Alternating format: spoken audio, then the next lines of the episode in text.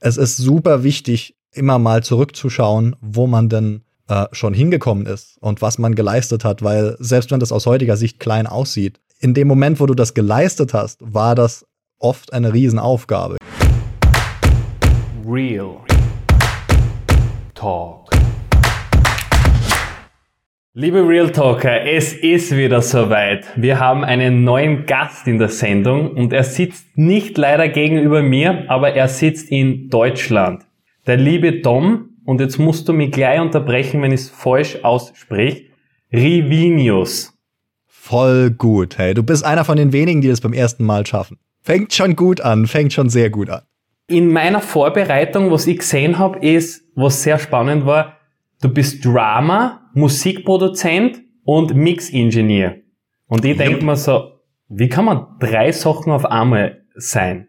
Bitte erklär mir mal kurz deinen Job. Und eine weitere Frage, ist es überhaupt der Job? Oh ja, das, die zweite Frage, die trifft schon genau den Nerv, das ist super. Wie man dazu kommt, so verschiedene Sachen zu sein, das, äh, das hat mit den Jahren zu tun, die da schon drinstecken bei mir das Einfachste, ich, ich nenne mich Drummer und äh, Music Producer und Mix Engineer in der Öffentlichkeit, damit die Leute, die meine Kunden und meine Mitarbeiter und, und Coworker sind, das verstehen und einordnen können. Aber ich würde einfach sagen, Musiker oder Künstler. Also man macht in diesem Feld halt alles, was so anfällt. Ne? Und über die Jahre, ich mache das seit ich 18, 19 bin, hat das so langsam angefangen, Freelancer-mäßig reinzurutschen. Seitdem mache ich das professionell äh, als lange Jahre als Schlagzeuger auf der Bühne. Äh, und dann baust du dir so Jahr für Jahr zusätzliche Skills auf. Ja, man interessiert sich für, äh, okay, wie werden denn jetzt Songs tatsächlich im Studio richtig gemacht? Nicht nur das Instrument zu spielen, sondern der ganze Song, wie entsteht denn das? Wie funktionieren Werbekompositionen? Ähm, was ist da überhaupt wichtig? Äh, wie denken die Leute in einer Werbeagentur? Was brauchen die von mir? Also du sammelst halt Skills in all diesen Nebenfeldern an, die aber zu deinem Hauptfeld ja dazugehören, nämlich Musik. Und so kommt das zustande. Ne? Also ich könnte noch 20 Sachen mehr dazu schreiben. Ich habe Film-Soundtracks geschrieben für Filme, die in Deutschland auch äh, im, im ersten Fernsehen liefen. Teilweise. Äh, nicht alle, aber teilweise davon. Ich habe unglaublich viele Sachen gemacht, die jetzt gar nicht da drin stehen. Ne? Aber das alles ist der große Umbrella-Musiker. Also könnte man sagen, du bist wie ein Hausmeister in der Musikbranche. Also du machst ein bisschen handwerklich da was, dann da Wasserwerk.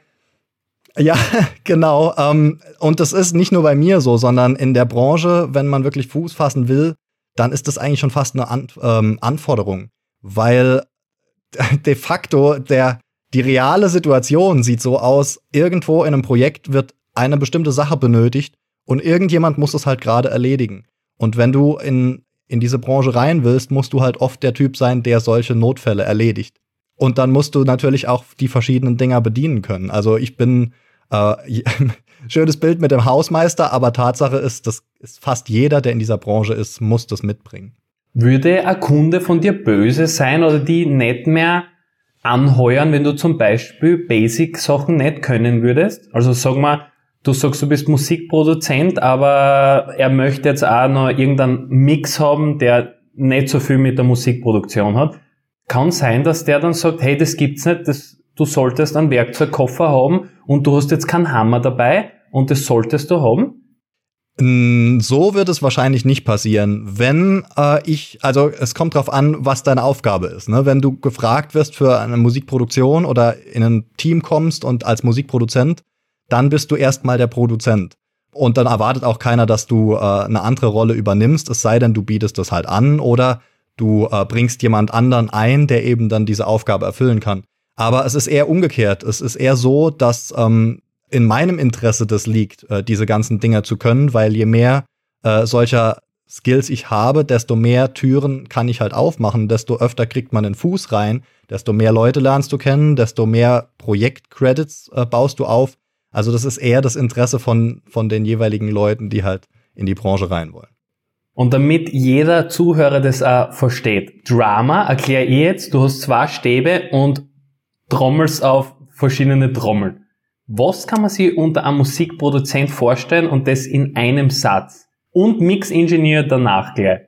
Okay, also genau, Drummer hast du schon richtig gesagt, das ist einfach das Instrument spielen, auch viel live und auf Bühnen. Da habe ich über 500 Auftritte irgendwie in meinem Leben auf dem Buckel und das war das, was ich die längste Zeit hauptsächlich gemacht habe und dann ist es geschiftet. So, Musikproduzent ist in einem Satz gesagt, der Typ, der all das macht, was gemacht werden muss, damit ein Song ein fertiger Song ist, der am Ende released werden kann. Geile Erklärung, danke. Ja, da, das ist auch so spezifisch werden kann, weil diese Details, was tatsächlich gebraucht wird, das ist eben wirklich von Produktion zu Produktion unterschiedlich.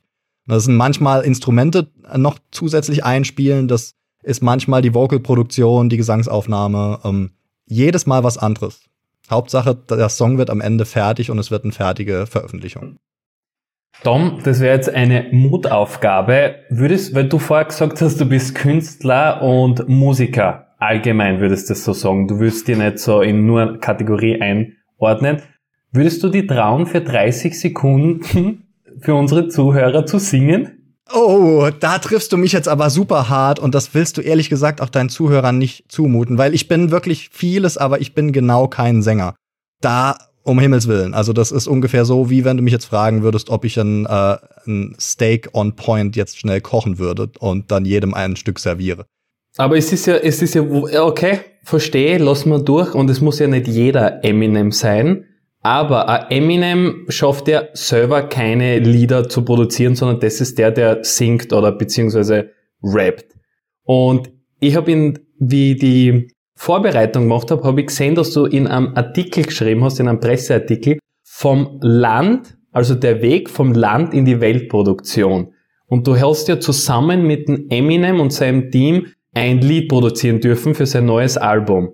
Mhm. Bitte erklär mal, wie es ist, wenn Eminem oder sein Team wahrscheinlich anruft und sagt, hey lieber Tom aus Deutschland, aus dem Land, wie geht's? Äh, wir hätten gerne ein Lied für dich. Bitte erklär die Situation, weil das hat nicht jeder Zuhörer und ich hab's ehrlich gesagt auch noch nie gehabt. Außer, dass nee. meine Oma vielleicht einmal angerufen hat und gesagt hat, hey. Super. Ja, das ist halt völlig, völlig krass. Ne? Also das, ähm, das ist schon krass, wenn du in Amerika lebst, aber es ist natürlich noch heftiger, wenn du irgendwie überm Teich ähm, und dann noch auf dem Land in Deutschland groß wirst. Ich bin äh, nicht groß geworden mit irgendwelchen äh, Connections, sondern äh, das hat sich bei mir alles über die Jahre so aufgebaut. Die Realität ist so, dass äh, es sogar noch viel, viel mehr Leute die Finger bei sowas drin haben. Also Eminem hat mich nicht angerufen, Eminems Team ruft mich auch nicht an, sondern ich habe mir über die Jahre ähm, das aufgebaut, dass ich mittlerweile auch Teil von einem New Yorker Produktionsteam bin. Und dieses Produktionsteam ist äh, geleitet sozusagen, also der, der Chef davon ist ähm, Ken Lewis. Der Ken Lewis ist einer der Star-Produzenten und eben auch Mix-Engineers in Amerika, hat mittlerweile seine 103. Gold-Schallplatte gekriegt. Also der hat Kanye West aufgebaut äh, oder mit aufgebaut, viel für Eminem eben auch gemacht, äh, Lana Del Rey, Diana Ross, also wirklich Wahnsinnsnamen. Von dem habe ich noch nie gehört. Krass. Es, es ist einer von den Menschen im Hintergrund. Das ist in der Musikbranche sehr, sehr oft so. Ne? Du kennst die Künstler, so Eminem kennt man, aber wenn da 50 Leute involviert sind, dass ein Album für Eminem entsteht, dann kennst du von den 50 Leuten wahrscheinlich nicht viele, außer Eminem selber.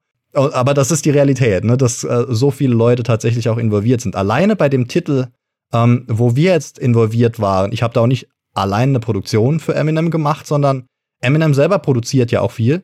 Er hat die Basis produziert und dann ist es ganz oft so und auch in diesem Fall, da wird noch ein Teil für den Song gebraucht. Ja, in unserem Fall war es jetzt so, es ähm, in dem Produktionsteam, das sind ich und Ken Lewis und noch ein Dritter, wir hatten die Aufgabe, zu dem Titel Alfred's Theme, also Titel 3 auf dem neuen Album, ähm, einen Orchesterpart beizusteuern. Wenn man den Song hört, dann hörst du direkt im Hintergrund, da läuft den ganzen Song durch, läuft so ein Orchester, das klingt so ein bisschen zirkusmäßig. Und das war unsere Aufgabe. Das ist bei mir im Studio entstanden. Und wie das abläuft, ist, Eminem hat ein Team um sich rum, die engsten Vertrauten, auch das Management und so.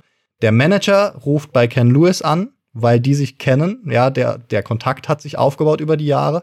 Und Ken kriegt den Auftrag vom Eminems Management und ich bin in Kens Team. Und dann sagt mir Ken Lewis, okay, das und das wird gebraucht an die Arbeit. Äh, wir haben drei Tage Zeit oder so. Und dann schickst du das zurück und dann segnet das Management das ab oder es wird nochmal revidiert. Und das ist es, ja. Also das ähm, vielleicht auch nochmal unter dem Mantel Real Talk. das hat ganz oft nichts mit dieser Glitzerwelt und Hollywood und sowas zu tun, sondern das ist ganz oft ähm, Handwerk und da kommt ein Anruf über 100 Ecken und du hast einen Job zu erledigen und dann erledigst du den und dann war's das auch. Und ganz ehrlich, Dom, überlegst du dann, wie viel der zahlt oder ist dir das egal und du denkst, dass so einen Auftrag kriegst vielleicht nie wieder? Oder überlegt man da schon ans Geld? Nee, überhaupt gar nicht. Also es kommt auch total auf die Situation an, in der du dich befindest. Ne? Ähm, in meinem Fall ist es so, dass mein, ich bin mitten in dieser Reise drin. Ich bin noch keiner von den krassesten äh, Leuten auf der obersten Stufe von der Leiter, sondern ich bin auf der Reise, dass ich genau äh, in LA lande und mal in diesem Kreis bin. Das ist auch mein Ziel, meine Ambition. Aber weil ich noch nicht dort bin, ähm, ist meine wertvollste Währung Credits zu haben, weil in meiner Branche fragt jeder, was hast du vorher schon gemacht. Es geht nicht drum, äh, was hast du gelernt, wo hast du studiert oder irgend so ein Kram. Das, das interessiert keinen Mensch, das hat mich auch noch nie jemand gefragt. Aber was gefragt oder auch geguckt wird, ist, was hat er vorher schon gemacht. Ähm, und deshalb ist, wenn jemand die Möglichkeit kriegt, an einer Eminem-Produktion zu arbeiten, dann ist das das Wertvollste, was passieren kann. Ich hätte da vermutlich noch Geld bezahlt dafür, dass ich das machen kann am Ende, also ich wurde schon dafür bezahlt, aber das spielt halt völlig gar keine Rolle, weil das, der Credit ist unbezahlbar für mich. Und der hat ja auch dafür gesorgt, dass ich im Endeffekt jetzt hier mit dir sitze. Ja, stimmt, weil laut meiner Recherche bist du der einzige Deutsche, der jemals mit Eminem zusammengearbeitet hat. Bei diesem Album, nicht, nicht jemals. Also hat schon mehrere Deutsche gegeben, die. Äh, ich weiß es tatsächlich nicht, aber ich gehe davon aus, und ich will das jetzt nicht behaupten, äh, dass ich der Einzige jemals war, äh, wenn das nicht stimmt, weil das die Wahrscheinlichkeit dafür ist dann doch eher gering, würde ich sagen. Aber bei dem aktuellen Album ist es so. Dann gehen wir mal weg von der Geschichte und von, von dem Music Producer und Mix Engineer, weil hinter jeder Arbeit und hinter jedem Job steckt ja auch ein Mensch. Und wir werden aber immer wieder auf das zurückkommen, dass du Musikproduzent bist, weil Künstler sind extrem spannend, weil sie kein normaler vorstellen kann, wie die alle überleben. Das ist ja eine ja. ganz spannende Frage, wie die das machen. Meine erste Frage in dem Bereich ist, kann man in dem Bereich ja Geld verdienen, auch wenn man klein ist? Mm, ja, man muss sich aber schon mit Business und solchen Sachen beschäftigen. Also es ist nicht einfach und es hat nichts mit äh, Sicherheit oder mit ähm, jemand, jemand ruft dich an, weil er dich braucht oder sowas zu tun, sondern im Gegenteil. Ähm, es ist eine Selbstständigkeit wie jede andere, würde ich mal sagen. Und um es mal völlig unkünstlerisch runterzubrechen, es gibt ähm, Nachfrage für gewisse Dinge, die ein Künstler tut, und du musst halt das Angebot erfüllen oder erstellen. Zum Beispiel, um das mal ein bisschen greifbar zu machen, auch für die Leute, die jetzt da keinen ähm, Draht zu haben. Permanent werden äh, neue Netflix-Serien erstellt, neue Amazon-Exclusive-Serien erstellt, äh, Sender produzieren Sendungen und die brauchen Hintergrundmusik. Kein Mensch denkt drüber nach, wo die herkommt. Aber es muss natürlich Leute geben, die das äh, produzieren, eben auch für irgendeine kleine Folge ähm, Schwarzwaldklinik oder so oder Tatort oder irgendwas äh, Kleines halt, was jetzt nicht Hollywood ist. Das hat trotzdem alles Musik. Und wenn du ein Komponist bist, der sich auf sowas spezialisiert, dann kannst du zu Hause an deinem Küchentisch oder im, im Tonstudio alles machen, was du für diesen Job brauchst. Dann schickst du die Kompositionen raus und wirst dafür bezahlt. Und du musst nur dafür sorgen, dass du genug solcher Aufträge kriegst, ja. Das ist eine Möglichkeit. Oder eine andere greifbare Möglichkeit ist, äh, Instrumentalist zu sein oder DJ zu sein. Das habe ich über lange Jahre viel gemacht. Und dann halt gucken, welche Veranstaltungen brauchen Bands, welche Veranstaltungen brauchen DJ. Ja, wenn Lufthansa die 50 Jahre Feier macht, dann schmeißen die eine Wahnsinnsfirmenfeier und irgendwer stellt dort das Entertainment. Oder auch wenn jemand einfach nur eine Hochzeit feiert. Wie viele Leute feiern in jedem Ort jedes Jahr Hochzeit. Wenn du 20 davon im Jahr ähm, als Entertainer, äh, als DJ oder eben eine Band hinbuchen kannst, dann, dann hast du deinen Jahresverdienst äh, schon eingefahren. Du hast erwähnt, dass du dich auch mit anderen Sachen beschäftigen musst, also dieses Unternehmerische zum Beispiel. Und es ist ja irgendwie durchgesickert Werbung, du musst dich selber verkaufen.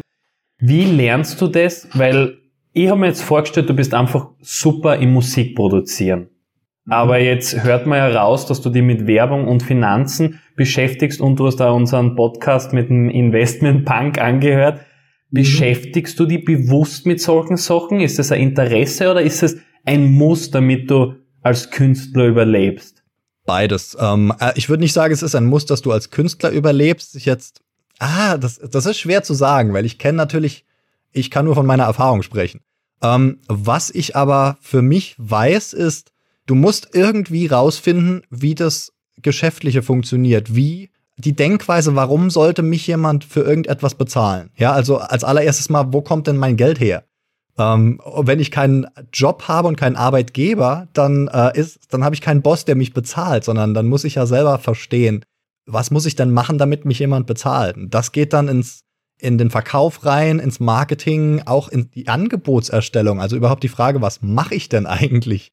Ähm, was was biete ich denn überhaupt an? Und dafür ist es halt spannend auf der einen Seite, finde ich, sich mit solchen Sachen zu beschäftigen, auf der anderen Seite auch zu einem gewissen Draht notwendig. Ich habe unglaublich viele Bücher gelesen, mir Kurse angeguckt im Internet und äh, ich bilde mich halt weiter. Ich bin einer von denen, die auch voll auf diesen Zug äh, aufspringen, irgendwie äh, finanzielle Bildung und gerade heutzutage, wo es so viele Online-Ressourcen und Kurse und Möglichkeiten gibt, auch Live-Seminare, die dir eine Welt eröffnen, die du durch Erziehung und Schule halt nicht kennengelernt hast. Ähm, das habt ihr auf eurer Website sogar auch stehen. Äh, bei unseren Vorträgen lernst du äh, Dinge, die dir, die uns in der Schule niemand erklärt hat. Ne? Das ist genau mein Credo halt auch, weil in der Schule lernst du genau dieses Arbeitnehmerding und das hat als Musiker halt überhaupt gar keine Anwendung. Dann, dann sitzt du auf der Straße.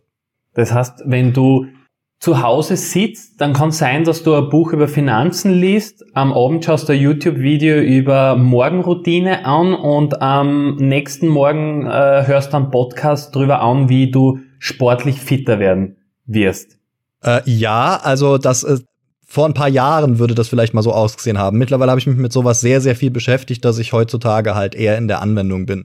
Weil das ist, das ist halt natürlich auch das viel wichtigere. Ne? Also das bei allem, bei allem Angebot, was es heute gibt, sich weiterzubilden, bringt es nichts, 100 Bücher zu lesen und dann super viel zu wissen und nichts daraus zu machen. Ne? Also wenn ich alles über Podcasts weiß, aber ich starte keinen ähm, und wenn ich keine Podcast-Consulting-Firma starte, dann bringt mir das Wissen halt nichts. Ne? Ich bin da sehr pragmatisch in meiner Herangehensweise. Ich würde auch, glaube ich, anders nicht äh, in meinem Feld vorwärts kommen, wenn ich nicht pragmatisch wäre.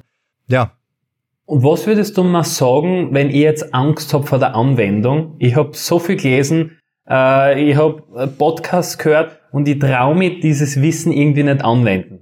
Bleiben wir mhm. bei dem Beispiel, ich möchte einen eigenen Podcast starten. Wie, was würdest du so einem Menschen sagen? Also was würdest du mir sagen, wenn ich sage, ah, ich weiß nicht, ah.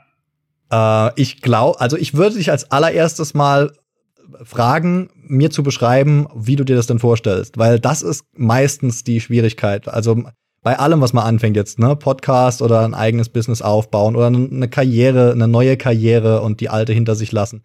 Es ist immer das größte Hindernis, glaube ich, dass man, weil man die Erfahrung noch nicht hat, sondern natürlich vor sich hat, sich das anders vorstellt und bedrohlicher vorstellt, als es tatsächlich nachher ist, ja? Also was kann schiefgehen? Gehe ich dann äh, den Bach runter? Was ist, äh, habe ich dann Schulden und äh, ich komme nicht mehr auf die Beine? Was sagen meine Freunde? Lachen die über mich? Und all diese Sachen, ja. Wie wird das angenommen, was ich da jetzt mache? Ich einen Podcast und es ist irgendein Thema und die Leute sagen, äh, was beschäftigst du dich mit sowas? Du hast doch damit gar keine Ahnung oder das sind so die Vorstellungen, die man sich macht. Und ich, ich bin damit auch oft äh, konfrontiert gewesen in meinem Leben und meine eigene Strategie, die ich dann auch weitergeben würde an jemand, der eben genau die gleiche Problematik hat, ist, mach es mal in einem ersten Schritt. Also geh mal den ersten Schritt und guck, was passiert und wie sich's anfühlt, bevor irgendwas noch öffentlich ist. Da sind ja viele Schritte, bevor da überhaupt mal irgendjemand was davon erfährt. Nimm in deinem ganz konkreten Beispiel Podcast, nimm doch mal fünf Folgen Podcast auf. Die müssen nicht veröffentlicht werden, ja, aber mach sie mal. Guck mal, wie sich das anfühlt. Vielleicht bist du mega stolz auf das Ergebnis. Vielleicht lernst du dadurch Leute kennen, deine Gesprächspartner, wo sich wieder Dinge ergeben, mit denen du heute gar nicht rechnen kannst. Das ist nämlich genau das, was passiert und was in meiner persönlichen Karriere auch mindestens 50 Prozent des Erfolges und des Glücks, äh, das mir widerfahren ist, ausgemacht hat. Äh, Dinge, an die ich vorher gar nicht denken konnte, weil ich nicht wusste, dass sowas existiert. Also so im Conclusio, der Weg entsteht beim Gehen. Absolut, absolut. Also Plan, super wichtig, damit man auch die Richtung kennt. Aber ich habe noch nie erlebt, dass ein Plan von vorne bis hinten ohne Umwege und ohne Veränderung Bestand hat. Bei mir ist das noch nie der Fall gewesen. Jetzt haben wir von einer, von meiner Angst gesprochen, einen Podcast zu starten. Das war jetzt mhm. aber nur natürlich eine Metapher der Geschichte. vor was hat der liebe Tom Angst, was er jetzt noch nicht umsetzt?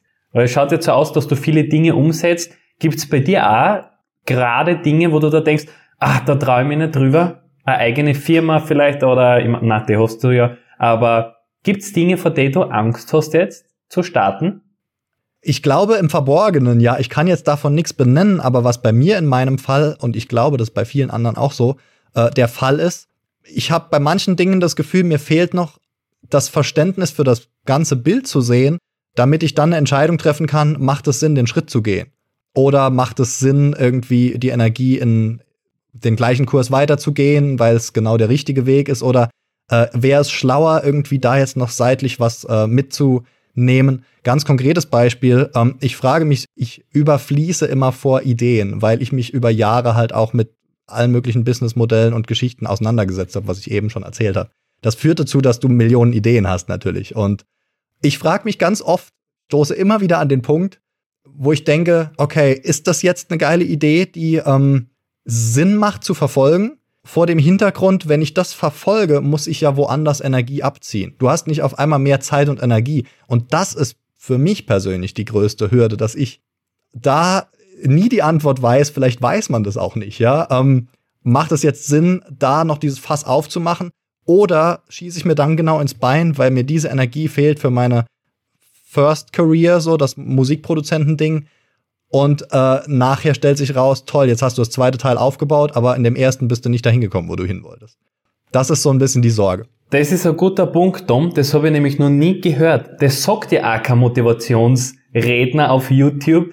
Du hast gerade gesagt, du, du musst, wenn du was Neues startest, irgendwo diese Energie und Zeit da aufbringen. Das heißt, mhm. damit ich dein Zitat wieder wiederhole und damit das klar ist für die Zuhörer, wenn du was Neues startest, muss da etwas anderes entledigt werden.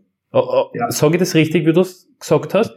Ja, ja, absolut. Und das ist, äh, wie du es gerade sagst, ich, mir fehlen halt ganz oft in solchen äh, Motivationsgesprächen oder Videos ähm, auch der Hinweis, was das eben alles kostet und nicht nur was, was man äh, an Möglichkeiten dabei hat. Die sind natürlich wahnsinnig groß, sonst würde ich ja auch nicht tun, was ich tue. Aber du musst dir halt auch klar sein, das gehört eben zum Real Talk auch dazu. Ähm, das, ich finde das so super, dass wir heute genau unter diesem Schirm äh, dieses Gespräch führen, weil es so viele Herzensangelegenheiten für mich. Ähm, es ist wichtig, wenn man von Real Talk spricht, dass man eben auch drüber spricht, was bedeutet das auf der Kehrseite. Und du hast nur 24 Stunden am Tag. Ja, das steht auch in jedem zweiten Buch. Jeder hat die gleichen 24 Stunden, ob du jetzt Elon Musk bist und super erfolgreich oder ob du äh, nicht aus deinem Loch rauskommst. Jeder hat die gleiche Zeit. Aber du musst dir die Frage halt stellen, was bin ich bereit zu opfern, damit ich von dem einen an den anderen Punkt komme. Ohne Opfer passiert das nicht, ja. Sei es Schlaf, sei es weniger Zeit äh, für Dinge, die du eigentlich gerne tust, äh, die du aber jetzt nicht mehr tun kannst, weil du die Zeit halt eben mal auf ein anderes Projekt ummünzen musst. Oder, und das finde ich halt das Gefährliche, wo ich die Antwort nicht kenne bis heute, nehme ich von meinem Hauptfokus ein bisschen Zeit ab und vertraue drauf, dass ich trotzdem noch ans Ziel komme, um äh, dann parallel was anderes aufzubauen. Oder lasse ich das andere äh, und ignoriere es auch, wenn es vielversprechend ist, weil das, was ich jetzt tue, ist ja auch vielversprechend. Dazu habe ich eine Frage, eine konkrete. Kann man erfolgreich sein, ohne Opfer zu bringen?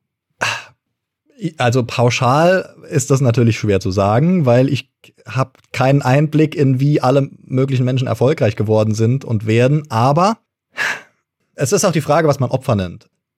Ich kann so, ich kann die Frage gar nicht so richtig fassen, weil ich ich denke nicht in Opfern, sondern ich habe mein Ziel vor Augen und ich tue, was getan werden muss, damit ich das Ziel erreiche. Und alle, was man vielleicht Opfer nennen würde, weniger Zeit mit Freunden oder so, das ist für mich kein Opfer, sondern das ist äh, das ist ein Bestandteil von der Reise. Ne? So wie du auch nicht von Opfer bringen redest, wenn du morgens eine halbe Stunde mit dem Auto zur Arbeit fährst. Das ist dann ein notwendiger Bestandteil. Aber man, ich, ich würde das Opfer nennen, weil es 30 Minuten verloren sind. So, ne? Also Definitionsfrage. Du musst auf jeden Fall bereit sein, das zu tun, was nötig ist, um erfolgreich zu sein. So würde ich es mal einfach äh, phrasen jetzt. Phrasen. also so, so würde ich es mal in, in versuchen, in Worte zu fassen. Ja, tun, was nötig ist, um hinzukommen, wo du hin willst spannend. Das heißt, die Perspektive könnte auch ausständig sein ob du leidest oder nicht leidest. Weil ich, für mich, für mich wäre auch ganz schlimm 30 Minuten zur Arbeit fahren. Für mich ist das eine Zeit, wo man denkt, warum sitze ich 30 Minuten im Auto? Da arbeite ich lieber von daheim oder in der Umgebung. Aber für einen anderen ist es vielleicht gar kein Opfer und der leidet weniger. Weil es kann sein, dass ich mal keinen Job in meiner Nähe habe und ich muss 30 Minuten wohin fahren. Und wenn ich das jedes Mal als Opfer sehe, dann ist es ja scheiße für mich, weil ich leide die ganze Zeit, weil ich jeden Tag ins Auto steige und man denkt, dann sind 30 Minuten meines Lebens umsonst. Und genau. diese Perspektive finde ich sehr cool. Und wenn du, wenn du das als Opfer sehen würdest, da schließt sich halt auch wieder der Kreis, dann würdest du automatisch innerlich mit der Zeit diesen Drang haben, das zu verändern. Und dann, das ist das, was ich eben mit Pla Plan äh, gemeint habe und dass kein Plan bis zum Ende normalerweise Bestand hat, weil du, du merkst das mit der Zeit, wenn, äh, wenn irgendwo Dinge auftauchen, wo du vorher nicht wissen konntest, dass es dich extrem stört. Zum Beispiel, du nimmst einen Job ab an, der 50 Kilometer entfernt ist, und dann merkst du aber, oh nee, ich, dieser Zeitverlust ist mir der Job nicht wert. Das wusstest du vorher nicht. Und dann fängt aber der Weg an, wo sich der Plan ändert. Ja, der Plan ist vielleicht, äh, ich will irgendwie, was weiß ich, sechsstellig im Jahr verdienen, aber wenn ich das habe, dann ist für mich Familie first und ähm, ich will mein Haus haben oder so. Das ist ja das Ziel, nicht der Job ist das Ziel. Ne? Und dann gehst du hin und passt halt den Plan an und suchst dir automatisch einen anderen Job oder ein anderes Vehikel, was dich halt zu dem gleichen Ziel führt. Und wenn wir jetzt bei Erfolg noch bleiben und Definitionsfrage wieder schwierig, aber ich glaube, das wird leichter wie die vorige Frage sein. Findest du in deinen Augen, dass du erfolgreich bist? Oh, das ist eine, das ist, ich finde die Frage Hammer. Und ich habe immer Schwierigkeiten, die zu beantworten. Weil ich super, super ambitioniert bin und ich verliere manchmal dann, nicht nur manchmal, ich verliere eigentlich sehr, sehr oft die Perspektive zu dem, wo hast du es denn schon hingeschafft? Und das würde ich eigentlich auch als Antwort gleich schon jedem mitgeben. Ähm, es ist super wichtig, immer mal zurückzuschauen, wo man denn äh, schon hingekommen ist und was man geleistet hat, weil selbst wenn das aus heutiger Sicht klein aussieht, in dem Moment, wo du das geleistet hast, war das oft eine Riesenaufgabe, ja. Und wenn es der erste Schritt in das Business herein ist, aus der Angst heraus, wenn du zehn Jahre dein Business führst, das ist nichts Großes mehr. Aber in dem Moment ist dieser Schritt wahnsinnig groß. Insofern würde ich echt sagen, ja, ich finde, ich bin erfolgreich mit dem, was ich tue, aber in der Definition zurückzuschauen und, und zu sagen, wow, ich habe ein paar Hindernisse hinter mir gelassen. Ich bin nicht erfolgreich in dem Sinne von, bin ich schon dort, wo ich bin. Also ich habe noch viel vor mir, wo ich hin möchte. Und ich habe noch ein paar weitere Ambitionen, die einfach noch nicht eingetreten sind. An quer über die Front, also sei es jetzt die Größe an Projekten, sei es die, die Wertigkeit an Projekten, also größere Künstler, große Produktionen. Das Eminem-Ding war jetzt halt ein Wahnsinnsteil, aber das ist noch nicht die Regel für mich. Äh, und da, das ist halt eins von den Dingen, wo ich dran arbeite, ja, dass das einfach mehr zur Regel wird, und alles, was damit zu tun hat, natürlich auch die Bekanntschaften zu machen zu wahnsinnig tollen Menschen. Das ist für mich auch eine Riesenleidenschaft und so. Auch so wie heute, äh, tolle Leute kennenzulernen über einen Podcast, ne? Jetzt mit dir. Das mache ich unglaublich gern. Und da bin ich noch nicht ganz an dem Ziel, wo ich hin will. Aber auf dem Weg. Wäre die Antwort auch gleich, wenn du nicht bei Eminem gewesen wärst oder nicht für Eminem gearbeitet hättest? Würdest du die dann auch erfolgreich schon sehen? Ja, also das ändert nichts jetzt an dem äh, an den paar Sachen, äh, wo ich sage, in der Vergangenheit habe ich schon echt viele Sachen hingekriegt, wo ich halt in der Situation echt Schwierigkeiten hatte. Das, das Eminem-Ding ist jetzt nur die Spitze vom Eisberg und ich hatte auch bei zwei anderen Produktionen, die ähnlich groß waren, auch schon Glück dabei zu sein. Also bei dem letzten BTS-Album, BTS ist ja gerade die größte äh, Boy-Group der Welt, eigentlich die heutigen Backstreet Boys, wenn man so will. Ähm, und bei einem Kinofilm habe ich was mit Mark Ronson gemacht, der Typ, der ähm, der Produzent der äh, Uptown Funk mit Bruno Mars damals. Also das sind schon alles äh, Produktionen auf dem Level, wo ich halt regelmäßig immer mal äh, drin sein will und eben auch einer von den Namen, die, die man dann kennt. Aber nochmal, der, der, ähm, der Erfolgsbegriff im Sinne von, es waren schwere Situationen im Leben und du hast es gemeistert, der hat nichts mit diesen paar Leuchtturmprojekten zu tun. Und wenn jemand jetzt diesen Podcast hört und sich denkt, wow, der hat schon viel erreicht und der klingt da sehr weise, man weiß ja nicht, ob du wirklich weise bist, sondern du klingst ja nur so. Ich kann es auf jeden Fall so aussehen lassen. und der denkt sich, ah, ich habe so viel noch nicht erreicht wie er. und sagen wir, ist am Anfang seiner Musikproduktionskarriere oder das kann auch jemand sein, der keine Ambitionen hat, keine großen, sondern der möchte einfach nur beim Supermarkt wo arbeiten und ist zufrieden mit dem. Was würdest du dem sagen? Sollte der so ambitioniert sein wie du oder reicht es, wenn der sein Ziel nachgeht? Was würdest du als erfolgreicher, in Anführungsstrichen jetzt da, jemanden solchen sagen, der jetzt zu dir aufschaut? Also als allererstes würde ich sagen, äh, ich würde niemals jemand anderem überstülpen wollen, äh, die gleiche Ansicht äh, aufs Leben haben zu müssen wie ich oder wie irgendjemand sonst. Ich bin ja auch ein Mensch in einem Gebilde von sieben, acht Milliarden. Ich weiß gar nicht, wie wir aktuell, wie viel wir haben. Und jeder Einzelne hat halt Träume und Ziele und Dinge, die ihm wichtig sind und Dinge, die ihn gar nicht interessieren. Das ist, finde ich, völlig falsch, das äh, beurteilen zu wollen oder äh, finanziellen Erfolg über äh, Beziehungserfolg zu stellen oder äh, solche Vergleiche anzustellen.